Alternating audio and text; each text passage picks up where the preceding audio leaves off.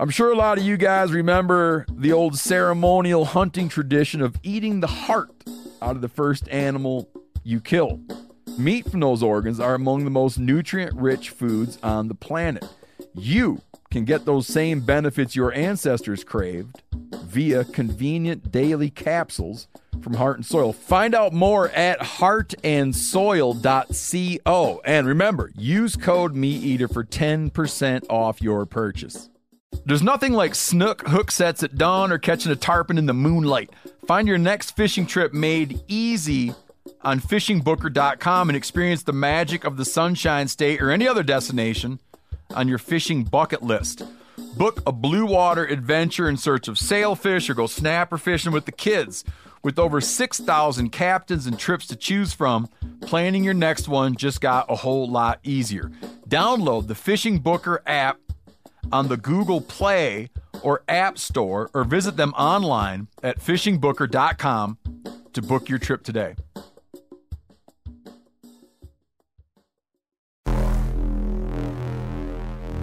Welcome to the Wired to Hunt podcast, your home for deer hunting news, stories, and strategies. And now, your host, Mark Kenyon. Welcome to the Wired to Hunt podcast. I'm your host, Mark Kenyon, and this is episode number 291. And joining me today is accomplished public land deer hunter Joe Elsinger to break down how he patterns locations instead of bucks and the tools he uses to analyze deer movements in correlation with weather related factors.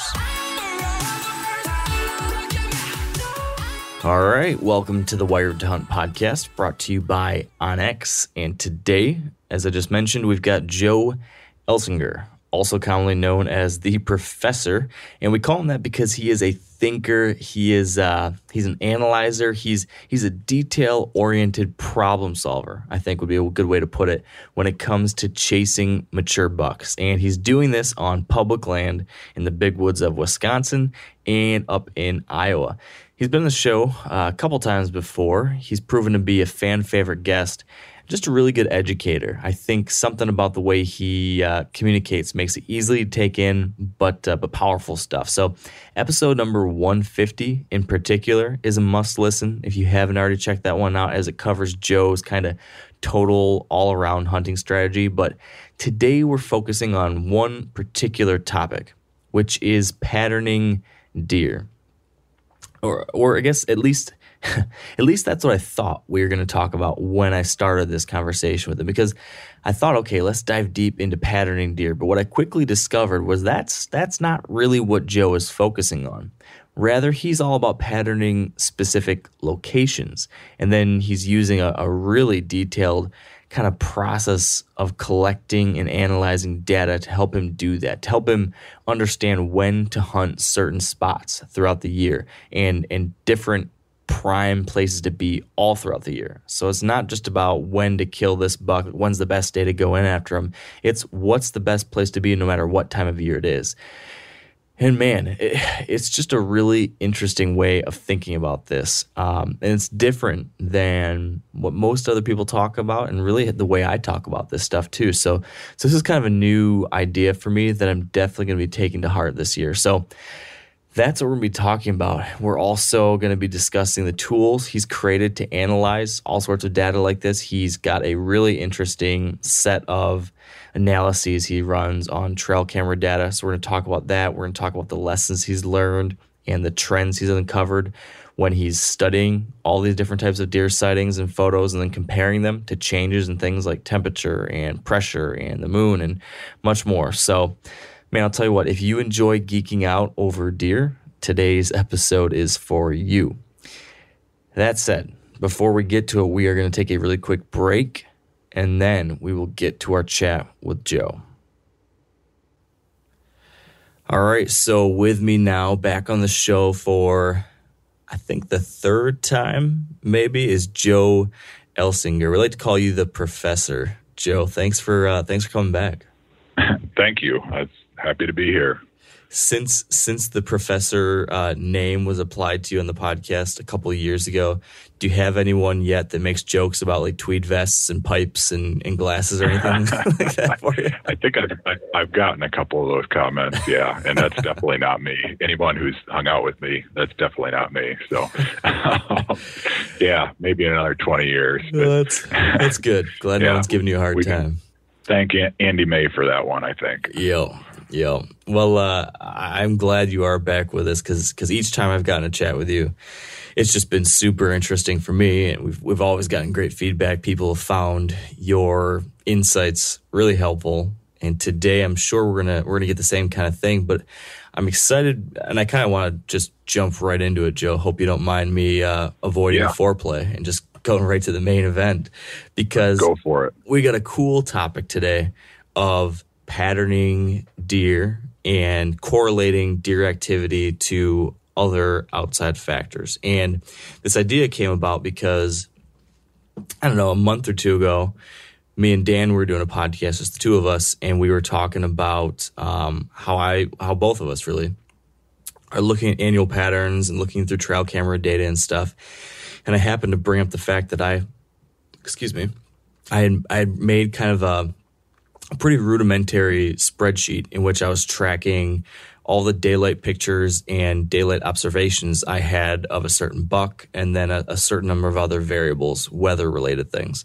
Um, so I was talking about that to Dan, and then a bunch of people asked me to share that spreadsheet. So I shared a picture of it on Instagram.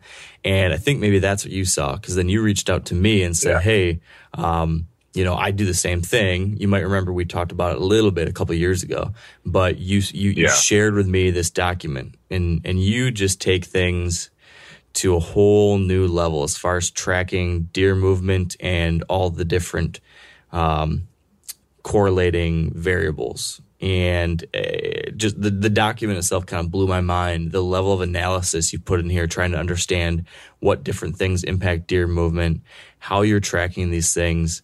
Um, the level of detail and analysis is just it's it's fascinating, and I think it would really help people because a lot of folks know uh, to pay attention. Like, oh yeah, I think you know cold fronts will make deer move more, or I think such and such thing. And there's lots of different theories. Um, not a lot of people I know actually go about tracking it in a way that can be quantified.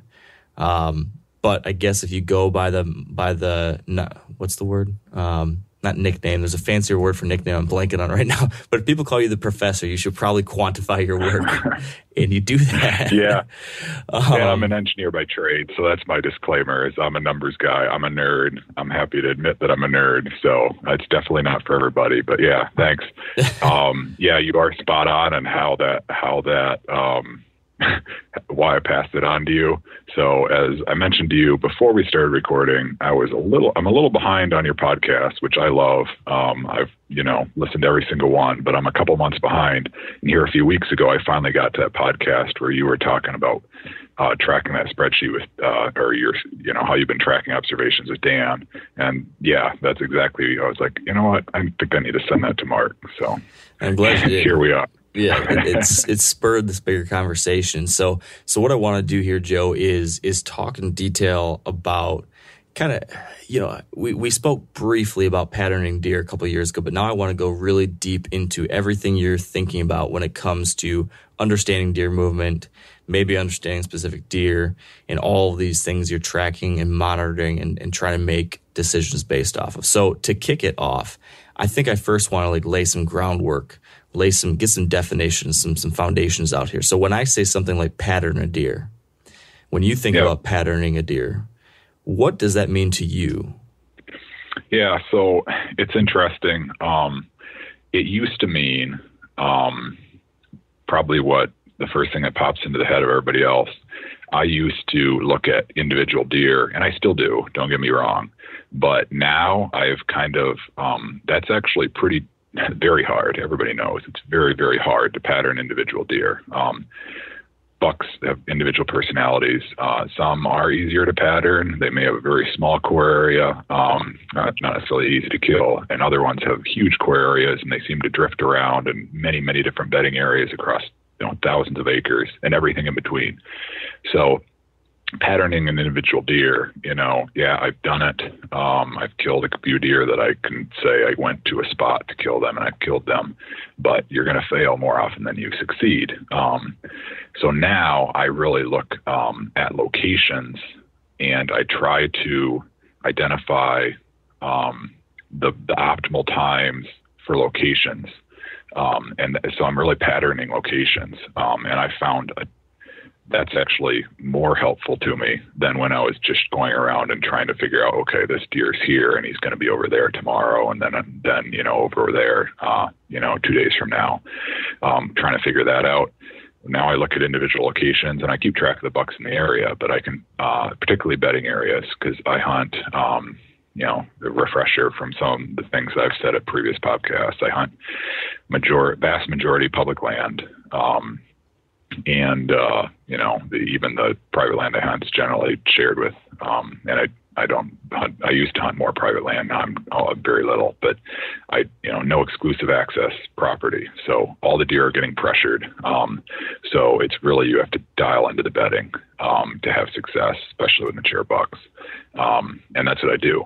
So I'm trying to figure out when certain bedding areas are used um, and I've learned a lot about that over the last few years, um, primarily by using observations while hunting, but uh, primarily um, setting trail cameras in bedding or in travel routes right next to bedding um, all fall. Uh, I used to think hanging a trail camera for four weeks straight and not touching it um, was a long time. Now I think that's actually short. That kind of shows how I've evolved in my thought process. And now I'll put them out in July, August, September. I've got a few cameras out already. I get, need to get a few more out in the next month or two, and they're going to stay there until the winter. Some of them I won't pick up till next spring, and I get these long, big chunks of data, um, and so I can sift through it, and I look at wind, temperature, barometric pressure, um, all these all these factors. Um, and I've learned that bedding areas there's uh, really strong correlations between uh, some of these things and when certain bedding areas are being used, and and they're being used by certain bucks certainly because I'm targeting buck bedding, mature buck bedding, um, but that really has helped my efficiency um, in targeting these these spots. So you know I may have three or four months worth of data off of one camera, and uh, you know, there's strong correlations. And hey, this bedding area is used with you know strong west winds, not light winds. You know, um, you know, colder than average temperatures, um, things like that. Certain times of the year, you know, maybe it's mostly during the rut, or maybe it's mostly in the early season. Um, I found bedding that's primarily used in hot weather, primarily used in you know cool weather, um, windy weather, calm weather, stable weather, um, bad, unpleasant rainy weather. Um, it's just really kind of eye opening to me. And then you're able to just be that much more efficient with your hunts then, because yep. at any given time of the year, yeah. you know the the highest optimal the optimal time to be in any given area. Yep. Yeah, that's the goal, and it you know it's it's never. Don't get me wrong, I'm still far from perfection. Like, but I've come a long ways. Um, now I think you know, give me six, eight clean hunts at times that I can pick, and uh, you know, I can get an opportunity or two in just that many hunts on public land. Granted, this is Iowa; we have a very good population mature bucks, but still, you know, it's public land. Um, and I would point out, um, I've done. Uh, I'm doing more and more of this research in uh, up in uh, northern Wisconsin too, um, public land up there. So it's a completely different environment, but um, it helps me kind of um, confirm a lot of these things that it's not just an Iowa thing, you know, that I'm able to do this. I'm finding very strong trends in Wisconsin as well in big woods habitat, swamps and uh, tamarack swamps and, you know, uh, around clear cuts and oak flats and that kind of thing. So, yeah. um, yeah, it's it's uh, very interesting yeah. to me anyway. So, oh, me too. And I'm I'm uh, you know I I love um, that side of things. It's not for everybody. I know I've talked to people about it, and some you know, it sucks all the fun out of it. It's this is intended to take the fun out of it. If it's not fun to think about this, then okay, just go hunting. Yeah. But if you do like to really try to stack the deck uh, in your favor and play the odds, you know, that's what I that's what I love. So it's it's funny. Speaking of Iowa, I got to call out. Uh, I got to call out Dan, who's not with us here today, but um, and he's not here to defend himself. So so sorry in advance, Dan. I'm going to call you out, but last last time or two times ago that you were on the show, Joe, um, you were talking about this idea of how you run your cameras, and then at the end of the episode, you gave both Dan and I a piece of advice. And your yeah. piece of advice for Dan was don't check your camera so often. You go in there so often, check them, check them, check them. And he said, "Oh, he's like, okay, I'll take your advice." And then I can confirm that he has not been taking your advice. He keeps talking yeah. about going there well, and checking them. I've been listening. So yeah, if I remember right, last year he left one camera out like all fall. He forgot to check it, or maybe he forgot where it was or something. Yeah, I don't know. And then he was super excited about that. You know, like what he learned off that, and I was like, oh my god, yeah. Well, maybe he saying. realizes it now. I don't know. yeah, it's so, and that's the thing. Like, yes, there are some. Most of most of you know, I'm not targeting food sources. I'm targeting bedding.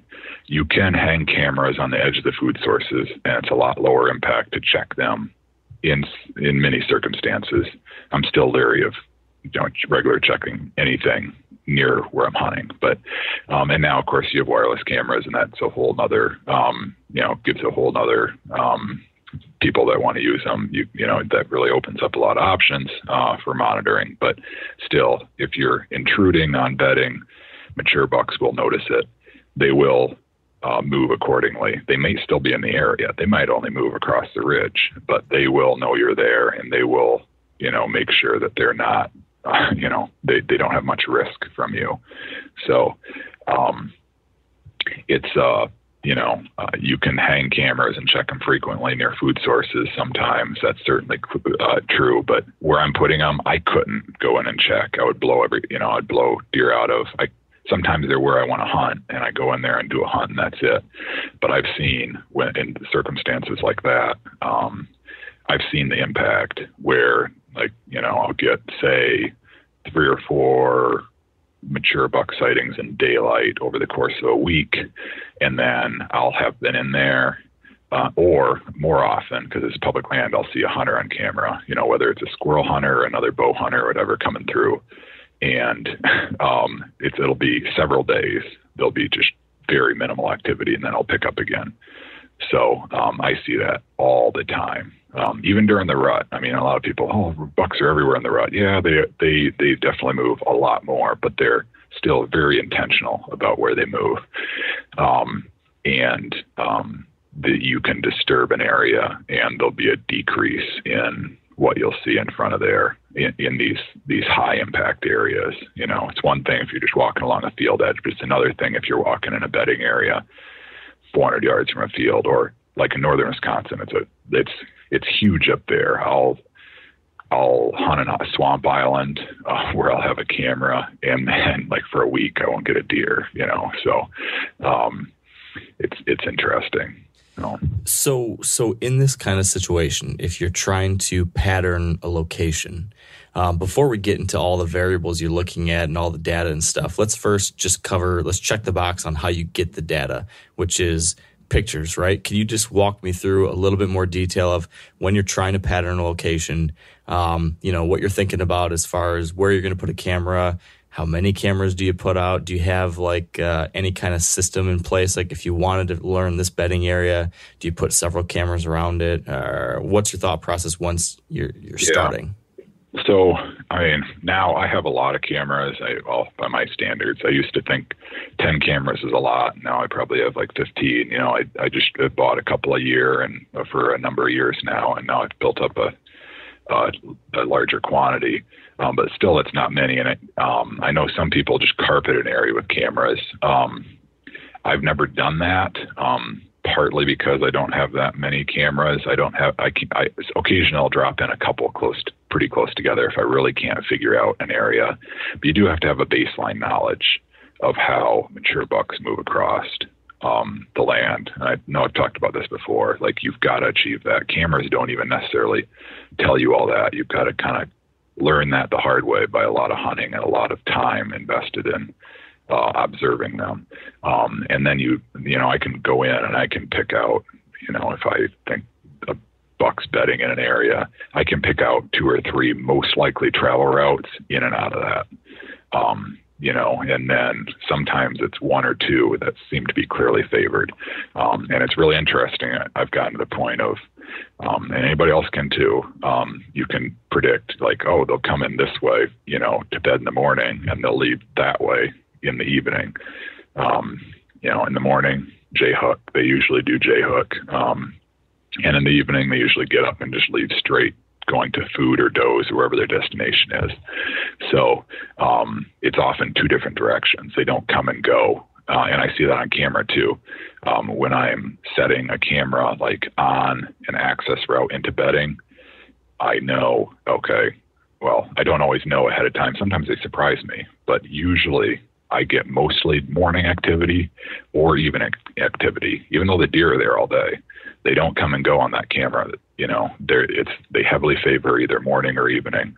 And if my camera's in the bedding, I'll get a lot of midday movement. Mm-hmm. Um, bucks are up and moving midday more than you'd believe. They don't move very far, usually, especially on uh, public land and stuff. But they do get up. They have to get up biologically. Um, they have to stand up. They cannot lay on the ground for 12 hours straight, from what I understand, or they'll die.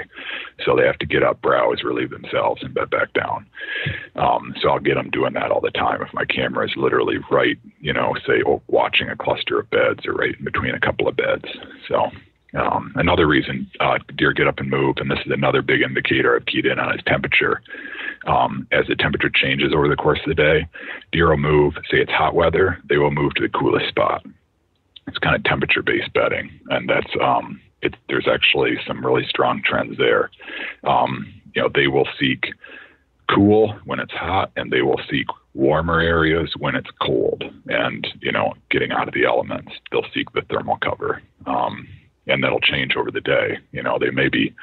I've I've uh, put cameras over over individual beds, and I've, I'll get deer consistently. Like they'll bed there up until 10 a.m. and then they'll get up and leave because it gets too sunlit and warm in the say the summer months, and they'll they'll be moving to a more shaded, cooler area. So, um, yeah, that's that's uh, and all those little you know. There's no one thing that oh you know you can use this and all of a sudden you can kill big bucks. But there's all these little layers you can put together and um, it's fascinating. I don't i'm not even i'm definitely not an expert um, on it but i've started to kind of grasp the the overall uh, picture. They still surprise me um, surprise me a lot. But yeah that's so i'm taking what i'm doing here um, you know i'll leave a camera say last year i had roughly a dozen cameras sprinkled across three or four counties in Iowa and, you know, uh,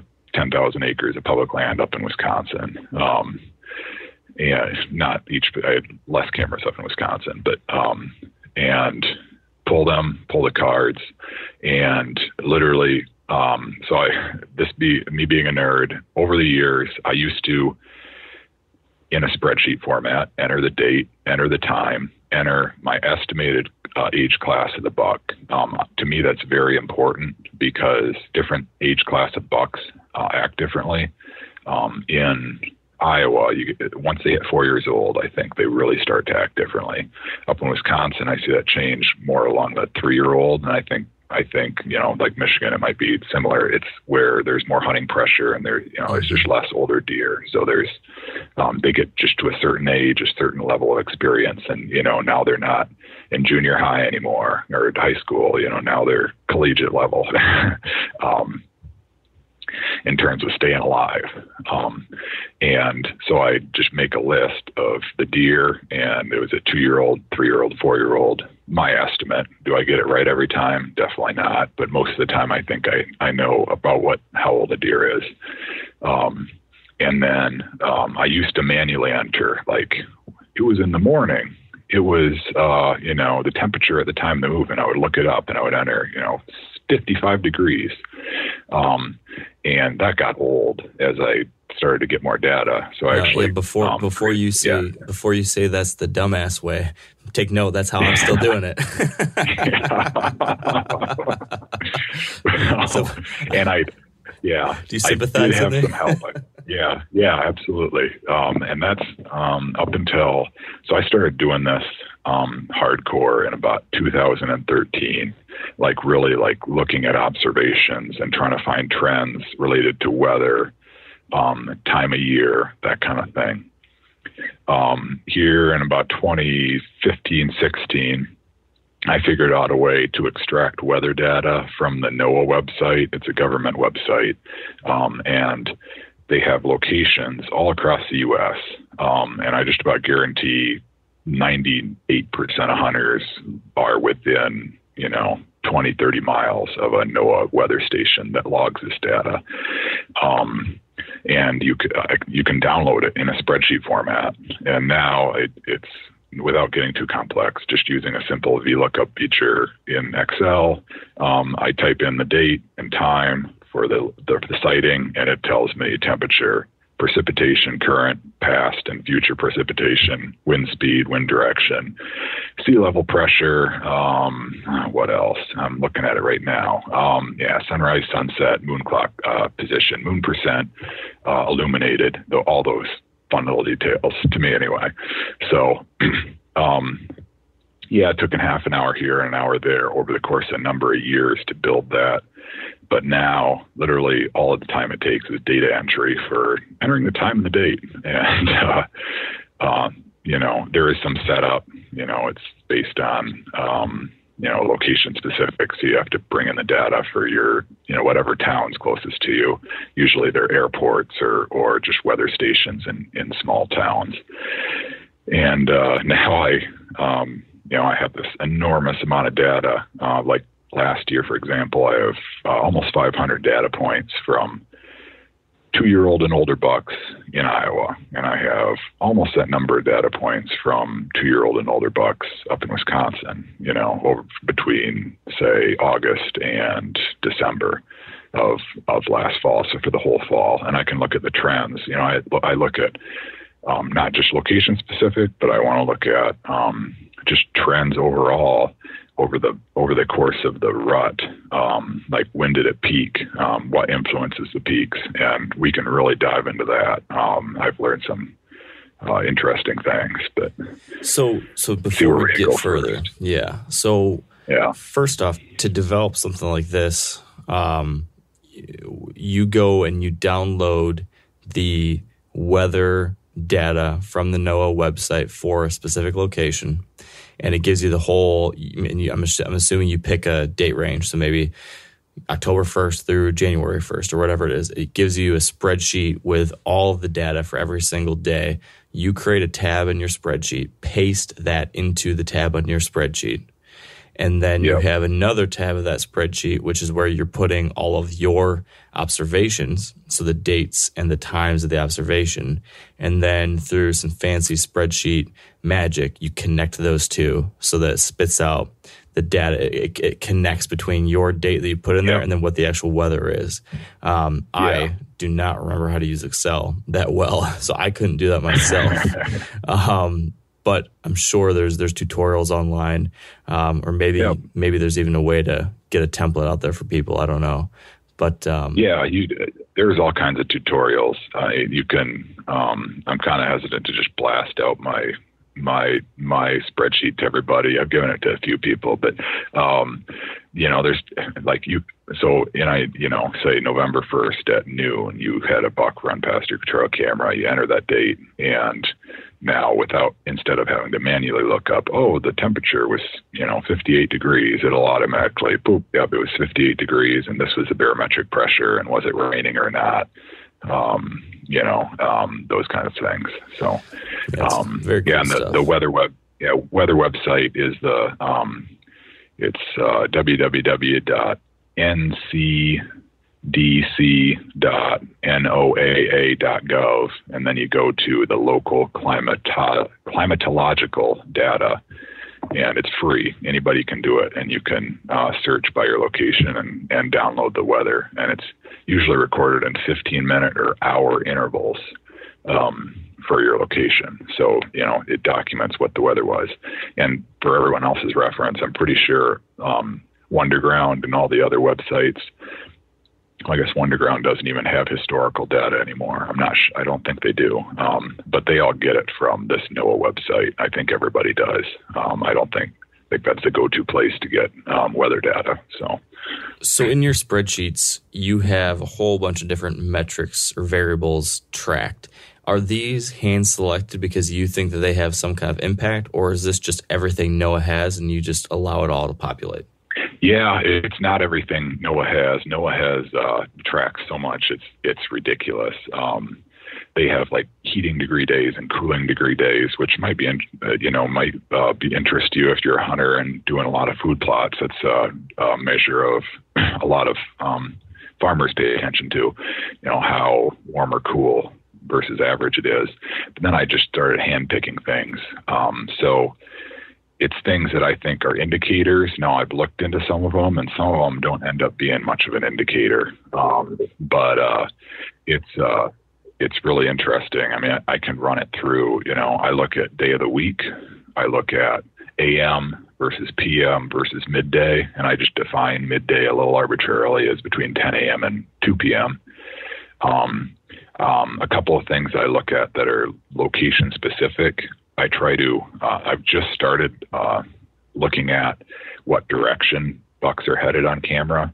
So sometimes um, when I'm hanging a camera right in, in a bedding area and there's a bunch of beds around, it can be confusing to me, like where they're coming from, where they're going to. And I've started to find trends. So I, I enter, say, a, a, a buck's heading from left to right on camera, you know, and I, I can remember what direction that camera was pointed. So I'll enter left, right, left, right, and it'll say, oh, in the morning, bucks are coming from the left. In the evening, they're or, you know in the afternoon they're coming from the right, and then I can that uh, you know that tells me a lot more oh, yeah. than um, you know just so oh they're you know they're bedding over there you know and then they're switching to bedding over here. So um, sky conditions. I look at sky conditions. It's another stat from NOAA uh, overcast versus clear or versus partly cloudy.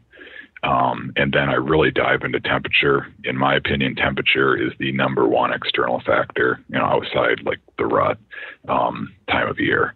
Like weather factor, it's temperature. Um, without a doubt. There's nothing else that comes close, actually.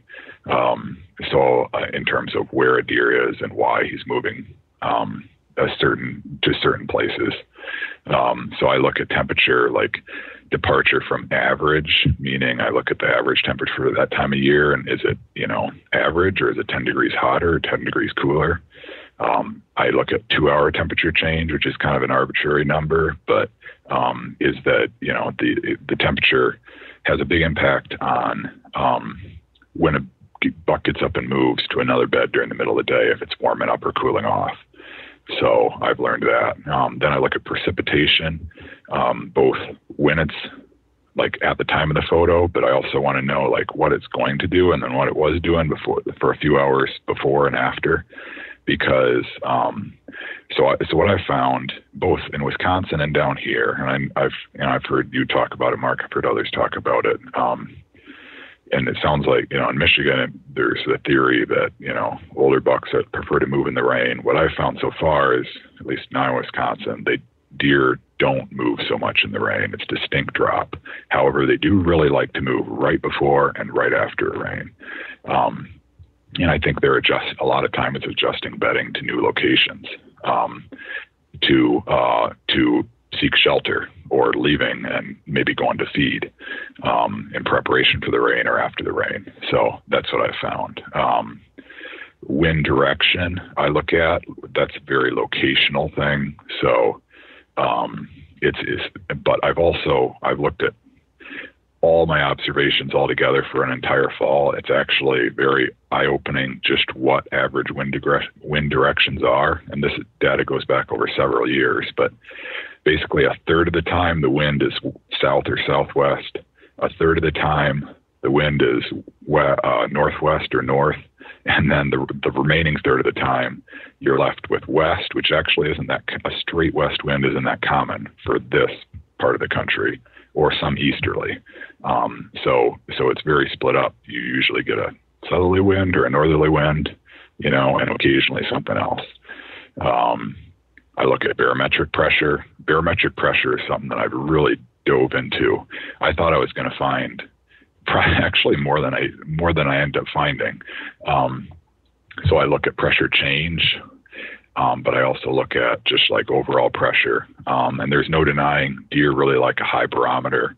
You get above for this part of the country 30.25, 30.3, and there's definitely um, you know deer on their feet more in daylight. Um, and I, I should have led with this, but you know I'm really looking at daylight photos only. I pretty much ignore nighttime photos because well, it's just you know I'm looking at times I can hunt, and deer you know um, do move a lot at night, but I really want to know what's making them get on their feet during the day. So um, if that helps anybody along, I'm really only I'm really look only looking at daylight photos from you know during hunting hours, say half an hour before daylight to half an hour after dark. Do you um, do you track your observations too, like what you see with your own eyes? Yes. Yep, yep, I do, um, and that's actually tr- so. That's it's good, um, but it's kind of tricky, and you and I hesitate to let tell anyone to compare it to your trail camera observations because of your um, the size of your what you're observing, and because with a trail camera you're watching, you know, something 50 feet or maybe at most 100 feet in front of that camera, um, and you know a narrow window. Whereas if you're sitting on stand, um, you could maybe record things in bow range, you know, like because that's a fairly small area. But if you're sitting on stand and, you know, in one stand, you might, in dense cover, you might only be able to see 40 yards or 30 yards. And in another stand, if you can see across fields, you might be watching deer 400 yards away.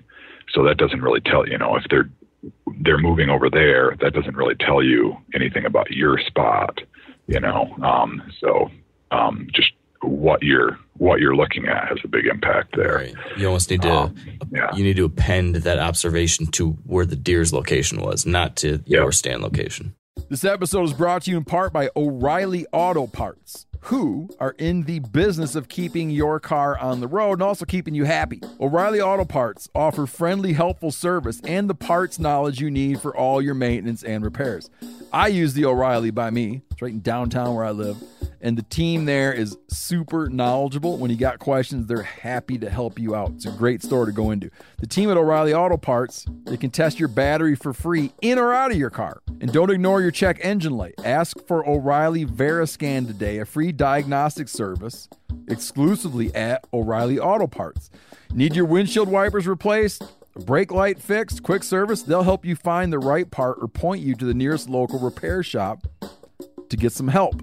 The professional parts people at O'Reilly Auto Parts are your one stop shop for all things do it yourself, and you can find what you need in the store or online. Stop by O'Reilly Auto Parts today or visit us at o'reillyauto.com slash meat eater that's o'reilly auto o-r-e-i-l-l-y o'reillyauto.com slash meat eater now a lot of you guys are familiar with the old hunting tradition of eating you know some organ the heart or a chunk of liver off the first animal you kill i had that when i was a little kid and it was a big deal Organ meats were always prized by frontier people who knew the importance of getting a lot of different minerals and nutrients. And as often is the case, those guys were onto something. Because organs are among the most nutrient rich foods on the planet. And you can get the same benefits your ancestors craved via convenient daily capsules from Heart and Soil made exclusively from regeneratively raised, grass fed, and finished cattle. Heart and Soil's unique freeze drying process means all those important nutrients are trapped in, ensuring you experience every one of the benefits of nature's superfood in a clean, convenient, taste free capsule. Find out more at heartandsoil.co and make sure to use code MeatEater for 10% off your purchase. That's heartandsoil.co. Use the code MeatEater. yeah, back to pressure. So pressure, they deer like a high barometer, but it's not it's it's uh it's not as big of a trend as I thought it might be. I compare it to like average barometric pressure for the year, which um, I know Mark Drury way back uh, in a couple of his podcasts had, mm-hmm. had talked about that, given into that, and it's true. You know, average barometric pressure might be around 30 inches uh, of mercury in early season, and that goes up to you know say 30.1 or uh, or or maybe a little more by November, and um, you know, so so departure from average is important. It's not just um, you know 30.3 inches of mer- mercury is screaming high in, in September, October, but it's not. It's high, but it's not as high come mid-November. Um, when as the atmosphere cools, pressure on average gets a little higher. Um, and then, of course, I dive into the moon, which is everyone's favorite theory. Um, and that, so I look at two different things. I look at both, you know, phase of the moon, so, um, you know, new moon, full moon, and then also what I call, I, I, I probably spent way too much time. That this by itself, I probably have spent more time on than any other thing because everybody else has too, right? Um, yes. Moon clock position. So I call it moon clock position, but you know, uh, red moon, whatever you want to call it. If a moon's overhead or underfoot, to me, if it's directly overhead, in my mind, that's 12 o'clock. Directly underfoot, that's six o'clock. If it's rising, it's nine o'clock. If it's setting, it's three o'clock. So that's how I break it down. Okay. Yeah. So it's a good way. Um, it's just you know, yeah, it's a you know, and it's not the right way. It's just the way I do it, and I can visualize in my head. Um, anyway, what have I found? I have found absolutely no correlation with moon clock position and deer movement. Mm. So, um, and that's out of and and I will say I used to be one that I I did think there was a slight correlation. I just that was my qualitative observations from sitting on stand. Man, I thought I saw a lot of deer when you know the moon was overhead and underfoot or rising and setting. But if it's there, it's such a slight trend and it's so overshadowed by weather, weather, weather, weather, weather information or weather, you know, whatever the weather is at the moment. Um, eh, um, I've about written it off. Um, moon phase, I've looked at that. Like, do they prefer a full moon or a new moon? And once again, I have not found hardly anything. I've found only one thing that seems to be in, uh, associated with like moon phase, and that is for whatever reasons. Um, so, so I also I don't just track each observation, but then I graph them on a plot them on a big graph um, over the course of the fall, so October, November, December, um, and to see when peak activity is. Uh, so you know, I'm, I'm oh, I'm getting a whole bunch of deer early November. Obviously, that's peak movement. That's the rut. Um, that shouldn't surprise anybody. But um, cold fronts, there's usually a spike in activity. There's no, you know, cold fronts always, as everybody knows, has a big impact on on deer. And the bigger the cold front, the better. And I, I'll dive into that later. I'll finish talking about the moon. Um, the moon, um, around that full moon, the rutting moon, quote unquote, I am seeing a spike in activity. It's not huge, but it seems to every single time there's a full moon anywhere from you know mid to late October to mid November, whenever that full moon falls, I'm seeing a you know in a three to five day window around that full moon. Hmm. Mature bucks seem to be a little more on their feet more during daylight. Why? I have absolutely no idea. I know there's been tele, you know, telemetry studies that have not found anything. Um, however, I will say um, I think those telemetry studies are pretty limited because of how they measure data. A lot of them I've noticed measure like miles per day. Well, that's not nearly precise enough. You need yeah. to dial into either like during daylight, and for weather events, you need to dial into one hour or two hour increments yes. to, to have any uh, you know, uh, clarity on like what a weather event has on an animal. A 24 hour, you know, put it this way, mo- I'm not surprised they're not finding any correlation because if you're measuring distance over a 24 hour period, deer are getting up, they're going to eat, they're coming back, you know, and they're doing that every single day, whatever the weather is.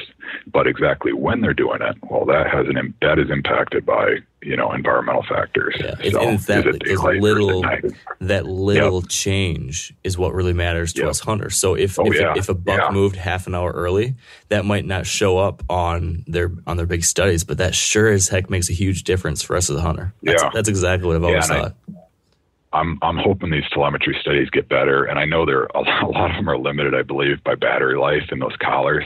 They can't be you know strapping nine volt batteries onto those deer. Right. So you know the more the more data points, more pings. You know if they're doing it every 15 minutes or every hour, or three times a day, that has a big impact on how often they do it. So I understand it's not it's not anybody's fault, but I'm hoping people start to measure these researchers start to measure um, in much more frequent intervals, and the sky's the limit on what we'll learn about deer. So. Yeah.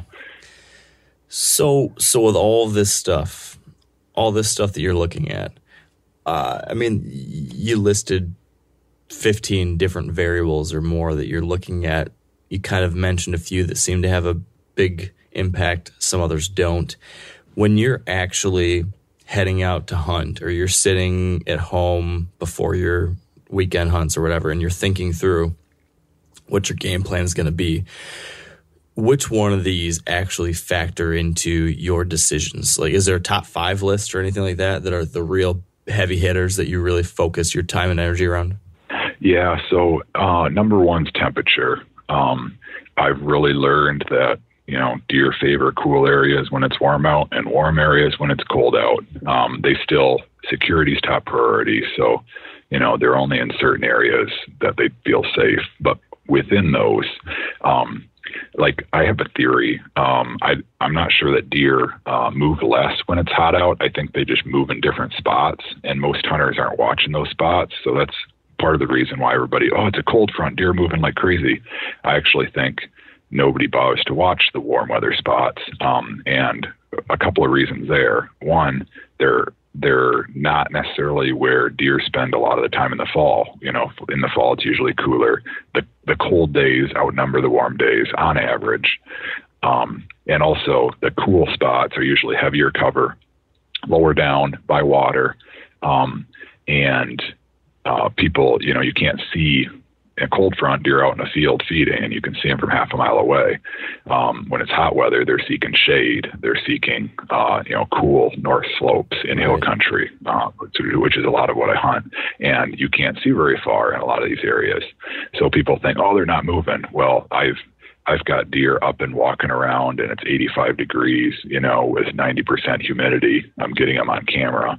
They're, you know, they're probably not running around and rutting heavily, but, um, they do move, um, but it's usually like um, so that really has improved my less than if I'm hunting and it's less than optimal weather, you know, warm weather, whatever. Um, and I used to think I still don't like sitting on stand and sweating. I'll still call it less than optimal. I just don't like doing it, but um, I will do it. And I've killed a couple of bucks now here with in you know warmer than average temperatures in spots. You're looking you know shade, cool north slopes, water, um, often combinations of all those. Um, and uh, I'm getting into the deer. Uh, that's where they are, and they're getting up and they're moving in daylight. They're not maybe moving very far, and they're you know they're not walking out into fields if it's bright sunshine, um, especially you know if they've grown their winter coat. Um, 80 degrees in September is a lot different than 80 degrees in November after a deer has grown its winter coat. So it's a, you know, it has a huge impact by time of year too.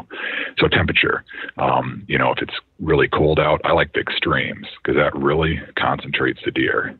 Um, you know, I I can't say I like hunting in super hot weather, but if it's super hot, the deer really stack up. I well, um, in some of these spots, if it's super cold out, they're flipping. You know, they're getting out of the wind, so they're getting on the lee the, the leeward slopes. They're getting down further on the leeward slopes, um, so they're completely out of the wind instead of up close to the top. They might get a little down lower, but they'll try to they'll seek sun, shuns, um, sunshine.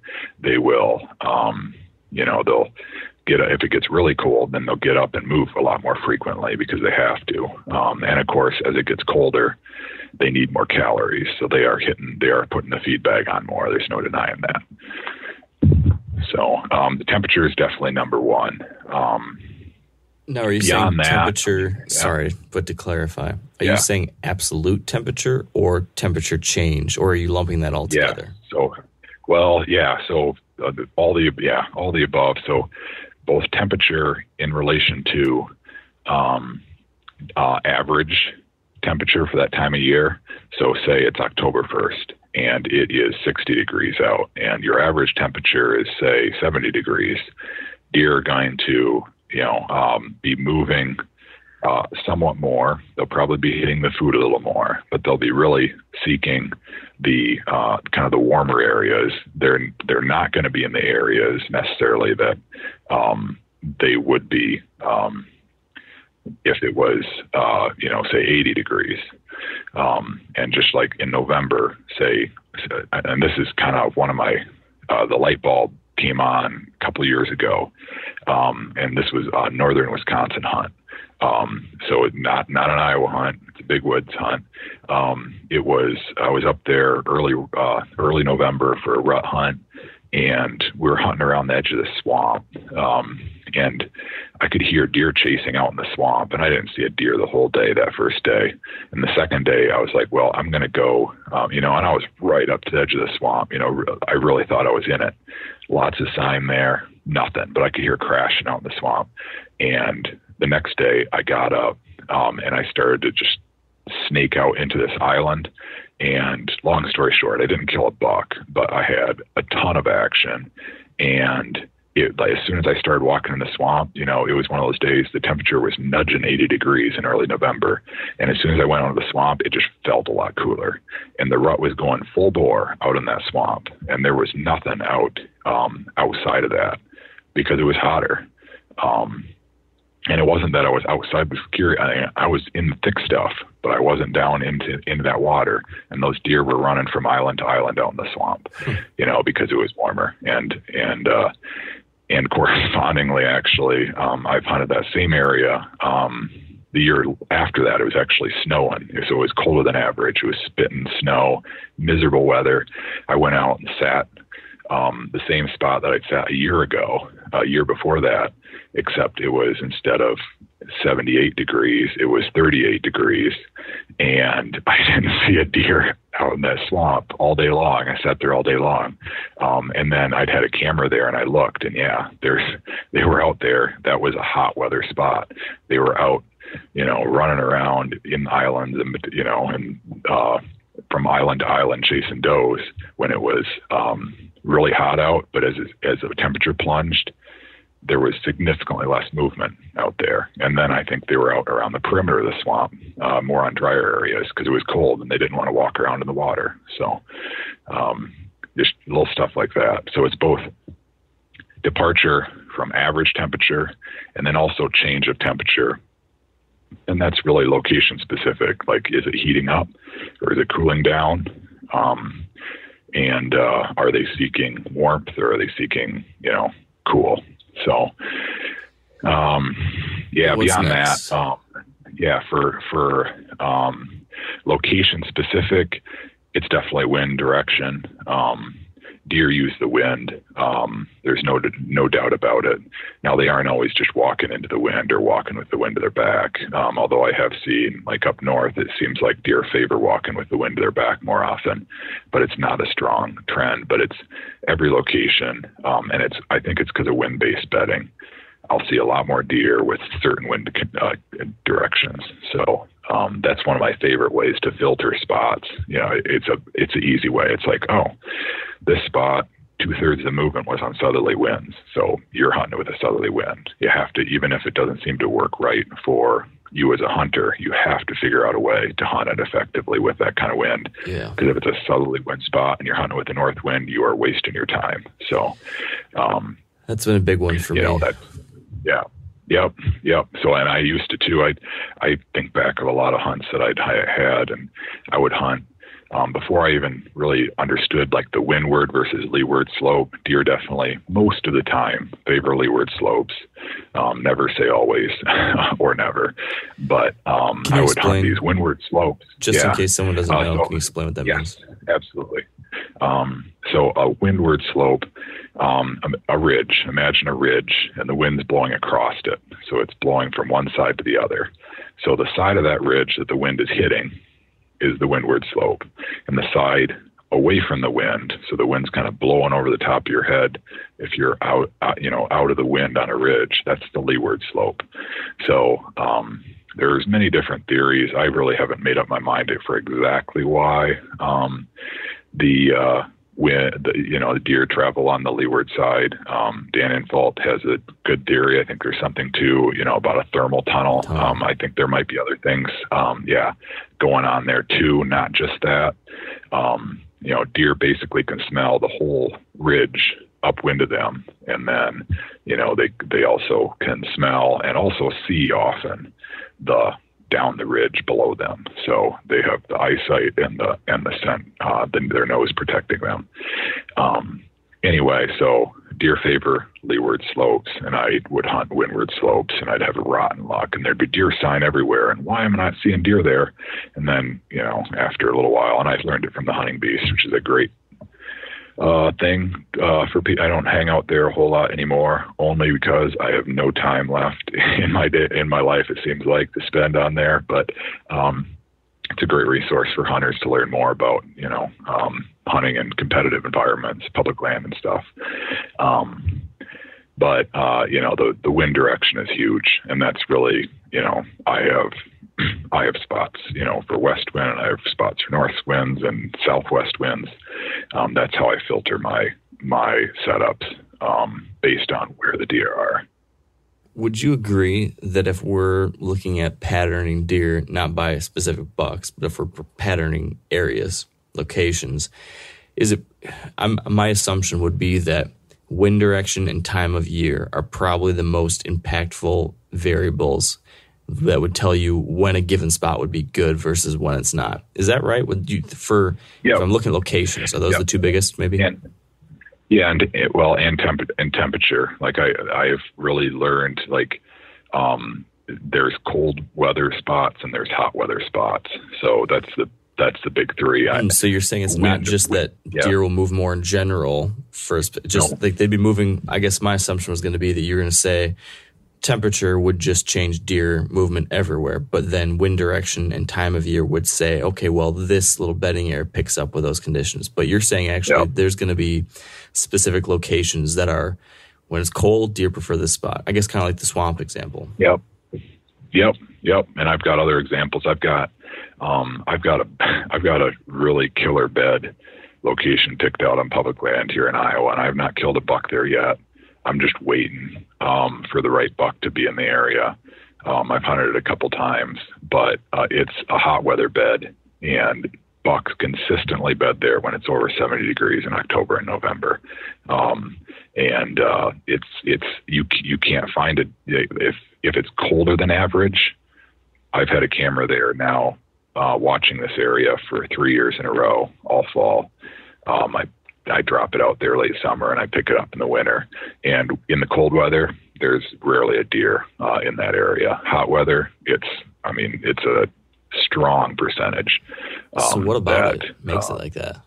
Yeah, um, it's right above a big spring. So there's a big spring coming out of a hillside, mm-hmm. and it's um, about halfway down a north slope. So it's in dense shade and it's right above water. So they can get a drink and it's also cooler, like that cool water. Yeah. You go there and you just notice it's five to 10 degrees cooler than if you were at the top of the hill.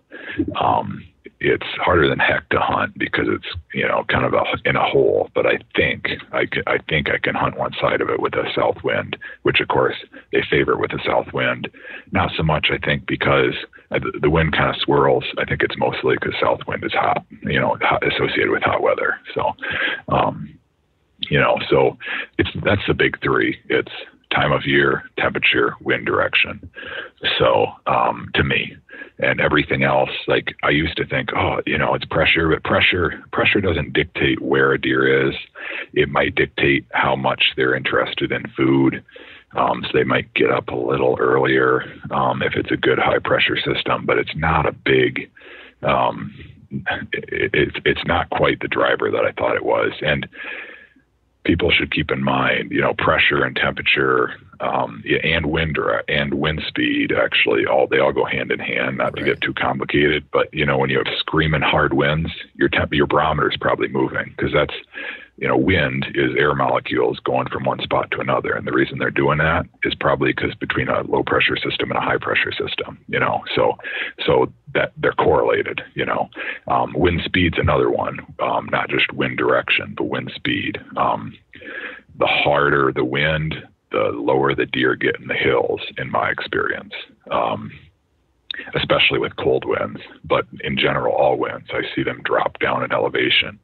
Um, and if it's, you know, it's a really screaming cold wind, they may be down in those valleys um, temporarily uh, to seek shelter. So I've I've got a spot or two that if I know I'm a big cold front during the rut with at least 20 mile an hour uh, wind gusts I'm getting down there and the rut is on down down in the valleys and I could be up on the ridge and freezing my butt off and I wouldn't see a thing. So um, stuff like that.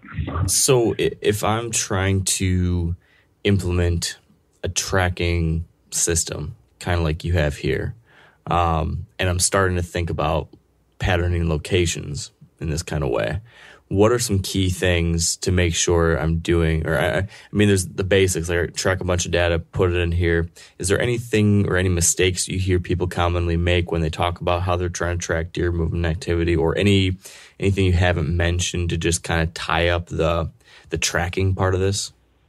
Yeah, um, I guess that, in my opinion, the most common mistake is trying to just follow around an individual deer.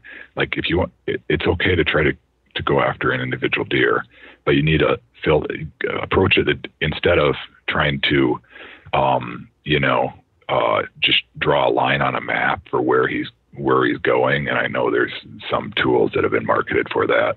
It's really you need to look at like where is he frequenting, and then look at those spots and why is he frequenting them. You know, in what conditions is he frequenting them? Um, instead of um, looking at it from the, you know, I guess trying to just project out a line on a map for where the deer is going to go. Um, you look at like, well, a majority of the time he's over, you know, on this ridge system. Um, when you know it, when it's you know late October and it's cold weather, and then oh when it was warm weather, I would get him over here, you know, more down in this bottom. You know, that's um, I find a lot more um, value in. So. Um, if you were trying to target, sorry to interrupt your stream of thought there. No, but right. if you were trying to target a specific buck, would you change anything that you're doing here from a tracking system? Would you add any variables? Would you ignore any yeah. of them? Uh, anything you'd adjust? That's that's where, um, and I and I do. You know, I I try to keep tabs on on individual bucks. I rarely go after one all by itself, you know, but it's usually like, oh, there's a couple of bucks in this area that I want to go after. Um, I think the the you you may want to bring in um, more data sources. So that's where it comes into okay, well maybe you want to move a few more cameras into the area. Um, the challenge with this, you know, I am playing the long game, and I know in the majority of the country, hunters don't, especially on public land, hunters don't have the the, the benefit of being able to follow a deer when he's three and four and five years old. And I mean, most three year old bucks get killed in Iowa too on public land. Okay, that's not you know some get through, but most of them will die. Um, and uh, so uh, if what I'm doing is playing the long game for next year. You know, I'm really not looking at this year's. Uh, all my cameras, um, it's I have a few cameras that I have in more easy to access and maybe a couple that I check more frequently. But the vast majority I hang and I literally, I will not check them until the season's over or at least I'm done hunting and I'm, I'm picking stuff up.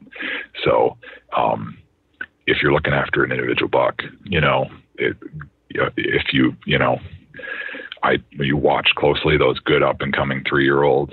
A lot of times those patterns change a little bit, but they're still somewhat similar. Um, they definitely get more nocturnal and more secretive when they hit four.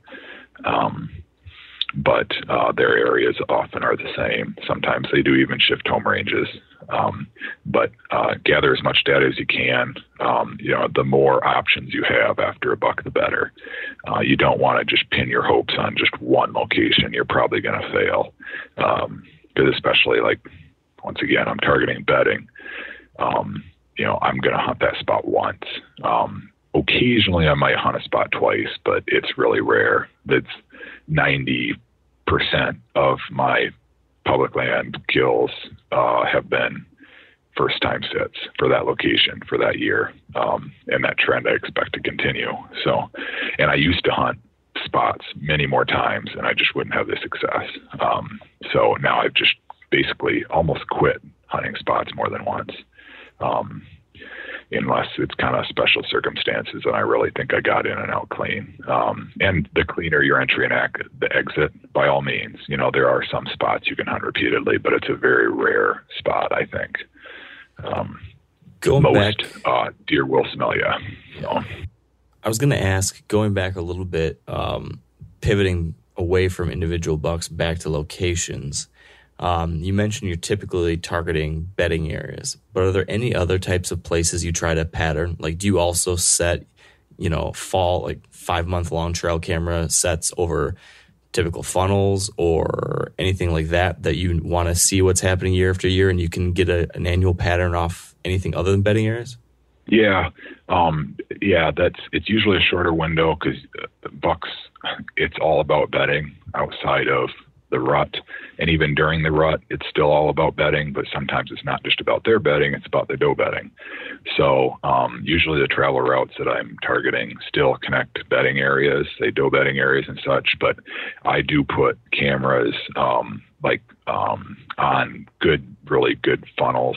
Um, not usually the super obvious rut funnels, mostly because in public land, other people are always hunting them um, the classic inside corners and stuff. Uh, I just I just don't see fully mature bucks using them regularly on public land.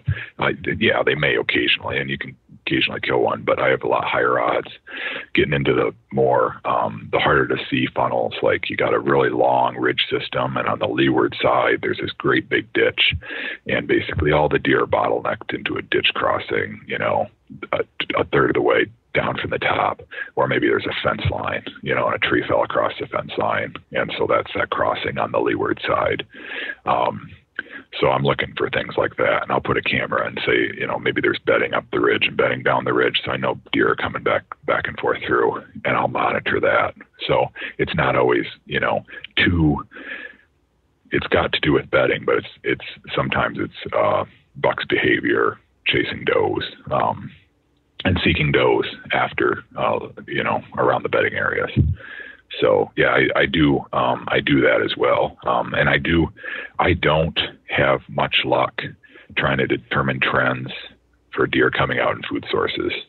Um, so you know I've occasion I occasionally do have cameras watching food sources, but I don't usually you I don't usually look at that data that close, um, just because deer have to eat. So they come out and eat, um, and they they may they may be more likely to come out during the day if it's optimal conditions and they're bedding closer by. But um, I have a lot better luck looking at bedding trends than if they're coming out and eating in a food source. You know, usually they're they're going to come out and eat every night. Maybe maybe you can find a trend or oh, you came out in daylight and it was a big cold front, that kind of thing. But um, and also um, you actually end up with kind of too much data when you're looking at food sources because if they're on camera every single day, okay, they're on camera every single day. What are you going to do about it, kind of thing. Um, whereas bedding, oh, you know, he was using this bedding area for four days out of a seven day window, and then he wasn't there for two weeks, and then he was back. Um, that tells me a lot more. Okay. So I interrupted you when you were talking through some mistakes people made. Did you finish up what you wanted to cover as far as mistakes oh, with tracking, or do you? Yeah. If you did, we can move Hunting on. by the moon. Hunting by the moon. I'll come out and say it. A lot of people I know on the beast are probably mad about that, but I don't know. I just, I've, uh, I, I, uh, a lot of people have had success doing it, but man, I, I just, um, after looking at a couple thousand data points, I just have not found any correlation between where the moon is and when they're moving. Um, it's and it, not to say maybe it does exist, but the weather is an order of magnitude more important um, if he's going to get up that and and things like hunting pressure, you know, and that's important. I've, ta- I've talked about all this stuff. This like hunting pressure. If you're t- looking at big three, um, like that probably comes first, honestly. As a mature buck, once he's reached that age, he will not move if he doesn't feel um, safe. So um, for example, in Iowa, um, we have an early muzzleloader season, which runs uh, third week of October or something, just as the rut's starting to heat up, or second week October, I guess, usually something like that. Um, depends on the, how the calendar lays out. Um, and I've learned, you know, there's certain areas that muzzleloader hunt, hunt, hunters will frequent, and yeah, I won't get anything on my cameras in that time period and for a little while afterwards, and then deer will start showing back up. Um, and others that actually I see pressure bedding even here uh, in Iowa, where I know we don't have quite the pressure that say uh, you deal with in Michigan, certainly not on public land there. Um, but I see pressure bedding, meaning um, when there's a bunch of people in the woods certain areas deer really frequent because humans just do not get in there. It's just too nasty, or you have to cross water or something like that. They really, um, you know, and when p- humans aren't in the woods, you may not see as many deer or mature buck sightings in those areas. So um, it's been eye opening to me. I have a couple of spots that I like to hunt during that early muzzleloader season because human, no other human other than me gets anywhere near there, and uh, I have um, uh, you know, I, and, and or maybe they do get somewhat near there, but they still can't see it. They're not hunting it, and deer know they can move just that extra 200 yards or 100 yards and be completely secure um, after the humans stink up the woods for a few days. So, yeah. an interesting thing as I'm hearing you talk about all this is I follow a lot of this data similarly. I pay attention to a lot of these things and I really think there's something to it, but we're, we're kind of using it in slightly different ways. It seems like, correct me if I'm wrong here. I'm curious to hear if you think about it in the same way I do sometimes. Um, so it sounds like most of the time you're looking at this data to help you know where to hunt, like when to hunt which spot. And you're finding that a certain wind direction or a certain temperature will lead to the deer movement or the deer you know, being bedded in a certain location, coming to a certain location. I've always thought more so of looking at this kind of data to tell me when the chances of the very best, or when's the very best chance that a mature buck will get up and move during daylight. And then when I get those special days, then I target like my sweet spots, like the spots where I think are like the highest odds for other reasons though. Um, yeah. So I'm probably missing the boat a little bit maybe, but maybe is what I do in your box of tricks too? Is that how you're thinking about it as well? Yeah. Yeah. Um, Does there, that make sense? There are, yeah, there, there are those optimal days, but I've, I've kind of learned, um, there's optimal, yeah, it, we definitely are looking at it a little differently, you know, cause I, I see optimal days for optimal spots, you know, and maybe you're just stopping at the optimal days period. And then you're right. going to go try to find a spot. Um, so everything ties back to like location for me. Um, and uh, yeah, so that I guess I I try to complete that loop. Um, so um, and I I maybe my thinking has uh, you know just kind of con- uh, evolved a little bit from that because I I did used to be like oh man there's a cold front hitting next week you know get in the woods you know this is the time to hunt my best stand yeah, yeah. um you know quote unquote best. Well, now I'm like, what is my best stand? I have a best stand every every single day that I want to yeah. hunt. I have a best stand. I like that. So, um, yeah. So that's a and I think that really did help uh, help me um, start to think like that.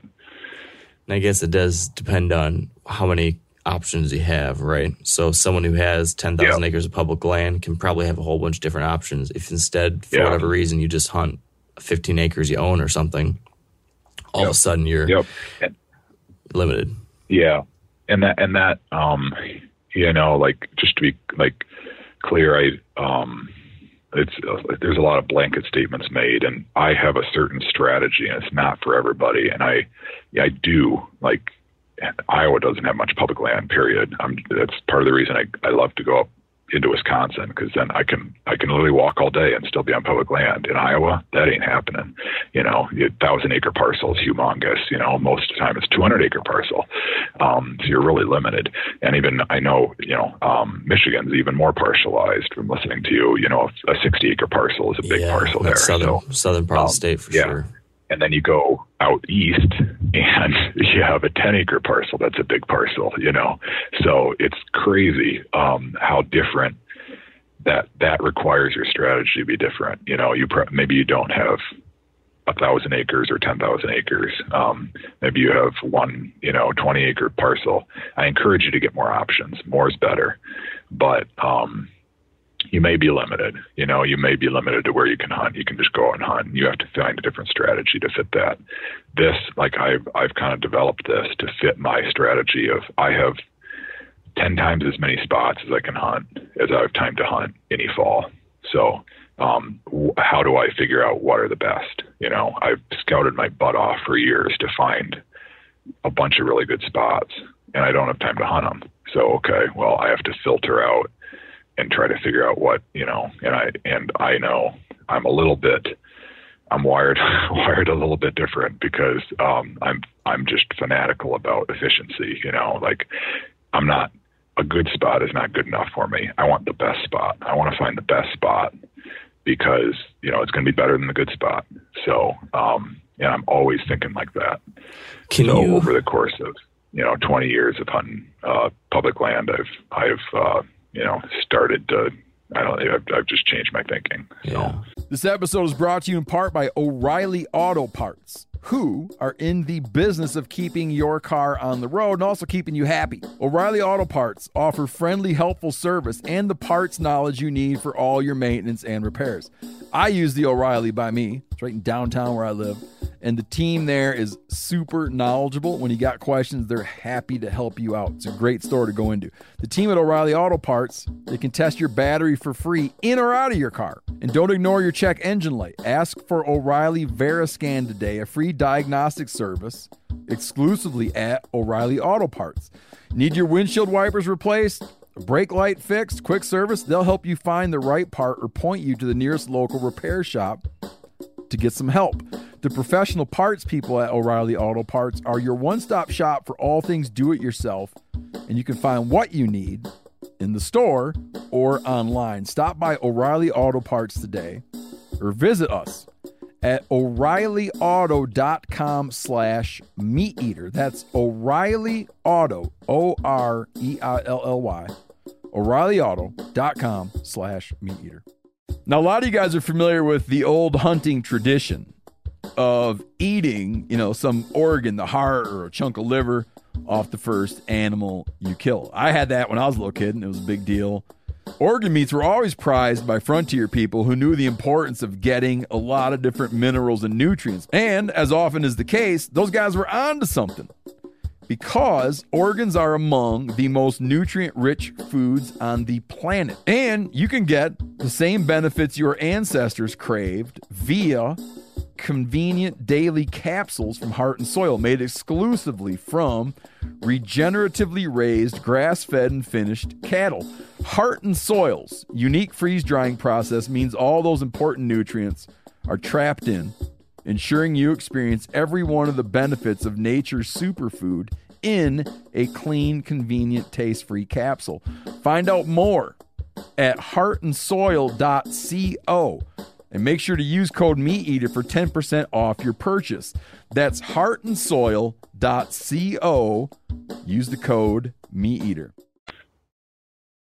Now, what I'm curious about is if you could now tie a big, nice bow on this for me by walking me through an example or two about how you take something from your data set that you've tracked over a year or two or however many years and then implemented that into a hunt um, and how you picked the optimal spot for the optimal time and and what that all looks like. I'd, I'd love to better understand your whole thought process as you go through that and then execute the hunt. Yeah um, so let's see. It's, it's it's ingrained it's been ingrained into most of my Uh, well, first of all, um, I haven't hunted a whole lot the last two years. I've killed a couple of bucks, um, but um, you know, I've been go- I'm working full time and going back to school and two little kids. And you know, last year I hunted seven times total, and it wore me out. It was pretty pathetic. Um, but the good news is my school is getting done. I'll be done with that, and I'll be able to hit the woods a little harder here this fall. So I'm happy to happy to uh, announce that. But um, anyway, um, like even last year, I killed a buck. Um, and it, it, was I think it was the October 22nd. It was right on that full moon. Um, so I was expecting um, I was expecting more pre-rut activity because of the full moon. Um, there there's a spot that is it's a travel corridor. Um, and it's used at a high frequency for southerly south and southeast winds for bedding. So it's kind of a warmer weather bedding, and it happened to be um, at that day. I think it was uh, south uh, south or southeast wind, um, and uh, I knew that from trail camera sitting there for the lab for from the fall previous, um, and so bucks preferred to bed there when it was a little warmer than average, um, and uh, they did. They usually bedded there when uh, you know the pre pre rut was uh, heating up. So in the October 20th to 30th, the pre rut usually is heating up, but it's not linear. You know, as everybody knows who's hunted that time period, it's really um, on off, hot cold. You're either seeing nothing or you're seeing some really good action. There doesn't seem to be much in the middle. Um, I love the pre rut. That's my favorite time to hunt. Um, that the last half of October, really. Um, so, um, and I knew that Buck was in the area. Um, and, you know, I, I still remember he, you know, he came in and I wish I'd have gotten on camera. And I, I, in general, I don't have any interest in recording and videoing my hunts, but I, he, I shot him and he ran and he tipped over right in front of the rising full moon, you know, so it was coming up over the horizon wow. just a, a, few minutes before, um, the, uh, uh, the, uh, uh, closing time. And, you know, um, so that's one example. Um, I've, uh, a few years, let's see, um, I, a few a few years before that, I like that's that's a good example because it was a it, it was a good um, a number of years ago. Um, I used to think that deer didn't like to move in the um, when the moon was full, and I also didn't like to think, or I, I didn't think that deer really um, um, moved as much when it was warm out until I figured out, hey, they're really moving differently. Uh, maybe they're moving slightly less, but like they're moving differently, and you can get on deer when it's warm out. So um, it was definitely eye opening. You know, it's like, hey, I can have success. It was, you know, 70 degrees as a daytime high in late October, which is a little warmer than average for this part of the country. And, um, you know, there was a big four year old, you know, 22 inch wide nine pointer, you know, up. Um, and he was up well before dark, um, and then came wandering in. So, um, it's, it's really ingrained into just about every single you know, one of my hunts has has that background. Um, let's see, the the I can't remember what I killed the year before. I shot something, but it was another story like that. They all kind of blend together. I understand. Um, That's a good problem that, to have. That, that, yeah, yeah. That um, that example that I shared of a couple years ago up in Wisconsin, where you know all of a sudden the rut was on full bore. It was hot out, and it was on full bore in the islands out in the swamp, whereas there was no activity out around the perimeter of the uh, the swamp. You know, and and it wasn't that there was hunting pressure right there. It was just they were out where it was cold, uh, cool. Um, and that's been really eye opening. So, um, two, three years ago, I shot a, yeah, two, two years ago, that's another really good example. Um, I shot, this was a late season hunt and it was a muzzleloader hunt. It wasn't a bow hunt, but it, we had a real cold snap and the temperature was about, um, about negative five degrees or something like that, daytime high. Um, and I knew deer um, I knew I knew there was a couple of bedding areas that were more open. They were facing the south, um, they were the buck still felt secure. They bedded in them, um, and I actually, um, you know, saw him from a distance and uh, shot him there. Uh, you know, I was on the far side of the valley watching the sunlit side of the valley, and there was nothing, no activity on my side of the valley because I was, and it was cold. I was, I was freezing. Um, in the, on the shaded side of the valley, kind of sun was kind of behind me, you know, uh, shining on that southerly facing slope, and you know, there he was. Um, and uh, you know, picked him off, um, and it was, it was, I wouldn't have been there if it wasn't for the brutal cold weather we were having, and there was a stiff wind, so there was a pretty screaming wind chill too. So, um, yeah, it's it's really you know it's all conditional like that. So I feel like this is a great. I mean, like my big takeaway for me personally is, you know, it, it's good to be smart with the timing of your hunts and you don't want to overhunt things and you want to be targeted, of course. Um, that doesn't mean though that you shouldn't hunt a lot. If you have a lot of locations to hunt, you can find ways to pattern specific locations to know the right spots to hunt, regardless of whether you have the stereotypical dynamite weather, big cold front and high pressure, or maybe you've got hot weather and it's windy. But if you happen to have been tracking all these different locations, you'll start to see these patterns light up. Well, with certain, maybe on the hot days, they're over here. On the cool, yep. great cold front days, they're over here. And all of a sudden, you maybe all of a sudden double your opportunities because you're not just paying attention yeah. to those spots that are great for cold fronts that we all key in on. Yeah. Um, yeah. It's not a, you know, I'm not saying don't hunt you know, like that's another, like, oh, you know, if you're not in the woods, you don't kill it. Oh, that's all right. But that's right. But I always add to that, uh, you know, if you're not in the woods, you can't kill one. But if you hunt the wrong spot at the, the, the right spot at the wrong time, you're not going to kill one either. Yeah. So, um, like go hunt hunt observation sets that just gives you more data you learn so much more i you know now i don't have that much time so i don't hunt observation sets but that's not because i don't think it's effective it's just I don't have much time. I strongly encourage people to go sit in a tree where they can see a long ways and you know just watch what deer are doing. That gives you more information on stuff we're talking about right now. Yeah. Um, but the important thing is when you figure out preferred conditions for a spot, stay the heck out of that spot until you have those conditions. Yeah. You know, hunt somewhere else. So one other follow up on this idea of if I, if I'm going to start tracking locations, um, that means we're setting cameras for you know much longer maybe than the average person is putting them out there. So if I'm running a camera i'm going to put it out there in August, I'm not going to go pick it up till late January maybe. You know that's a, that's a lot yeah. of time to put a camera out there for. Is there anything you've done differently for those cameras, whether it be how you set them up or the batteries you use or anything, any little like setup tips that we should be thinking about if we're going to start putting a bunch out for this purpose? Yeah. Um, so with cold weather, cold weather operate if you're going to leave it there until the cold weather. Um, you you kind of have to use lithium batteries. I've learned that the hard way. Um, you know, uh, the standard batteries just uh, they croak pretty fast in cold weather. Lithium batteries are temperature; uh, they aren't affected by temperature. Um, you also need a good camera, um, and that you know, there's pros and cons. You're leaving there a long time, so you're worried about somebody walking off with it. But um, you know, I I, I like, you know, my the Bushnell Trophy Cam is my workhorse. Um, I just have had really good results with that. Browning are fairly good. There's a few other brands that I think are pretty much garbage that I won't mention. Um, and uh, anyway, you leave it. Um, I like to put them up high. I've lost, man, like two years ago, I think I had my very first camera stolen on public land.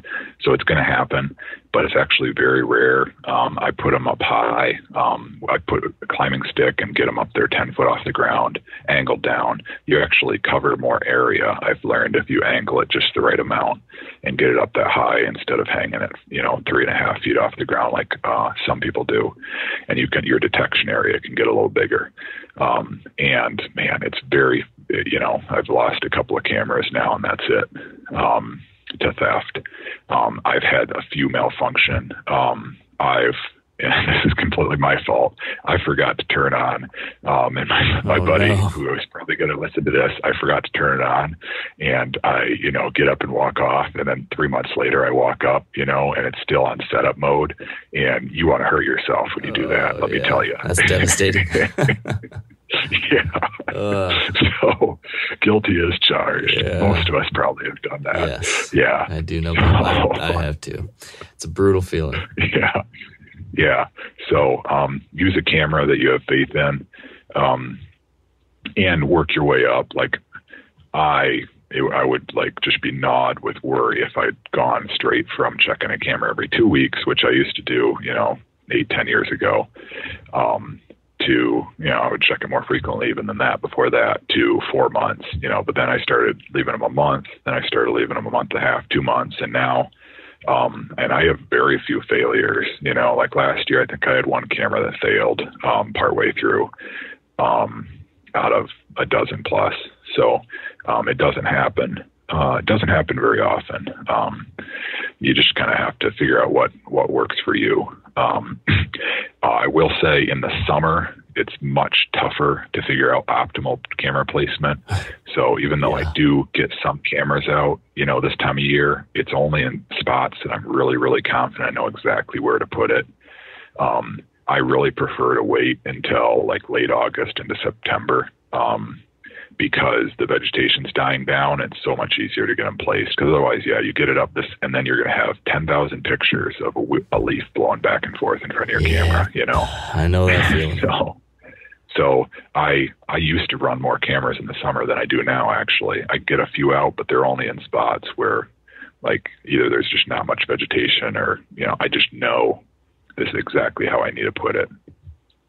Um, because I've gotten burned a lot on the summertime cameras, and it's harder on your cameras. Ants and um, you know uh, uh, spiders building cobwebs over your you know um, over your uh, sensor and stuff like that, or your or your lens or something like that. I've seen it all. So Yeah. um, yeah, so um, you know, I I've minimized how much I hang in the in the summer. Um, yeah. Oh, one other thing. So um, you know, talk about like optimal weather. Um, I will I will say, you know, I've I've looked at weather so much here. Um, as everybody knows, like cold fronts are good, um, but it's not just that. Um, optimal weather, the worst weather you can have for a fall is like dead average the whole fall. Um, you, uh, I've learned I really want swings. Yeah. Like I want warmer than average, and then I want colder than average. I want, uh, and I want those to last a little while. If those only last a day or two each, it seems like the deer get not confused, but they don't have time to establish any kind of a pattern, and it, it, it's really uh, it just seems as tougher hunting.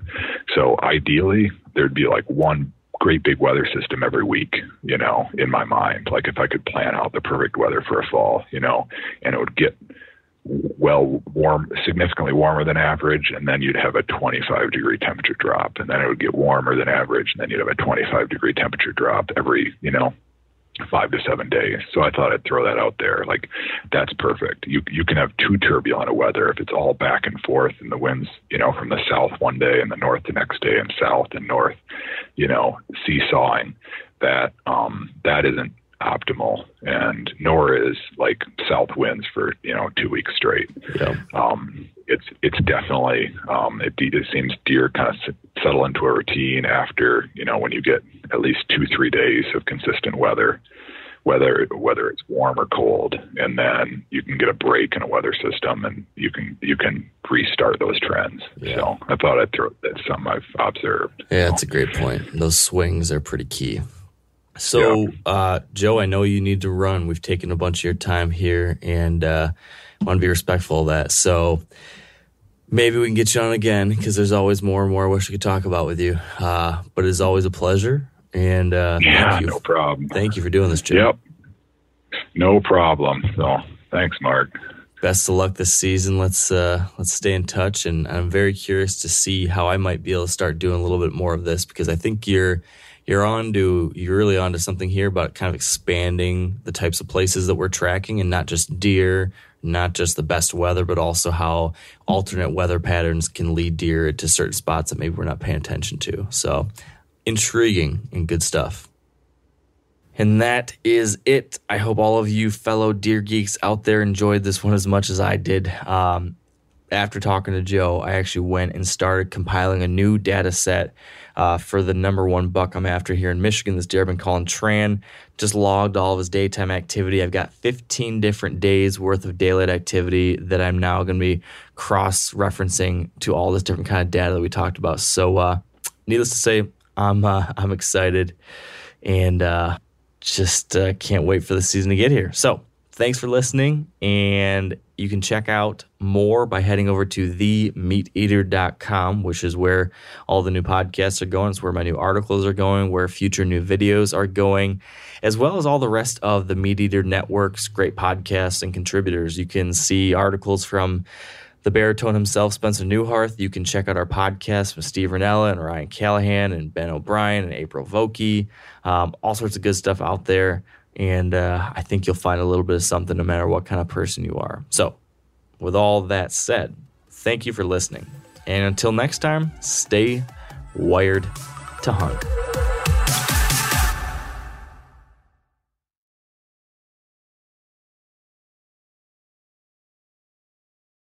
I'm sure a lot of you guys remember the old ceremonial hunting tradition of eating the heart out of the first animal you kill. Meat from those organs are among the most nutrient rich foods on the planet. You can get those same benefits your ancestors craved via convenient daily capsules from Heart and Soil. Find out more at heartandsoil.co. And remember, use code MeatEater for 10% off your purchase. Outdoor adventure won't wait for engine problems. Things like hard starts, rough performance, and lost fuel economy are often caused by fuel gum and varnish buildup. Seafoam can help your engine run better and last longer. You simply pour a can into your gas tank. Hunters and anglers rely on Seafoam to keep their engines running the way it should the entire season. So pick up a can of Seafoam today at your local auto parts store or visit seafoamworks.com to learn more.